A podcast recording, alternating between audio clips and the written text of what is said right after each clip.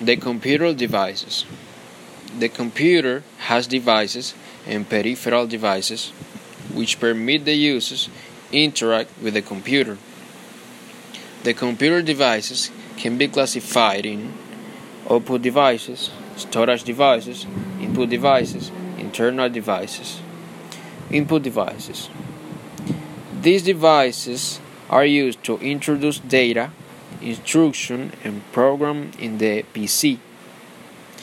Among the input devices, we can mention the monitor, the keyboard, the mouse, the scanner, the optical pen, the microphone, the optical reader, the joystick. Output devices. These devices are used to retrieve data and information from the computer memory or storage devices. Among, among the output devices, we can mention the monitor, the printer, and the speaker. Storage devices. These devices are used to store that data and information in the computer.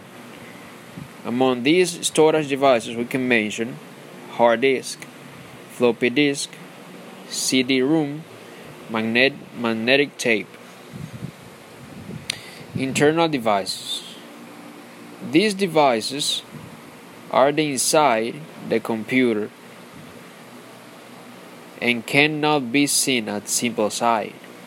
Among these devices we can mention motherboard, CPU, memory, buses, integrated circuits and transistors, power supply, video card, sound card, network card. The CPU. It is the brain or heart of the computer system.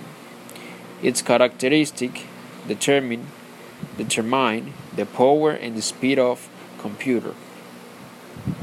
The CPU is composed of four functional sections arithmetic logic unit, control unit, primary storage, internal bus.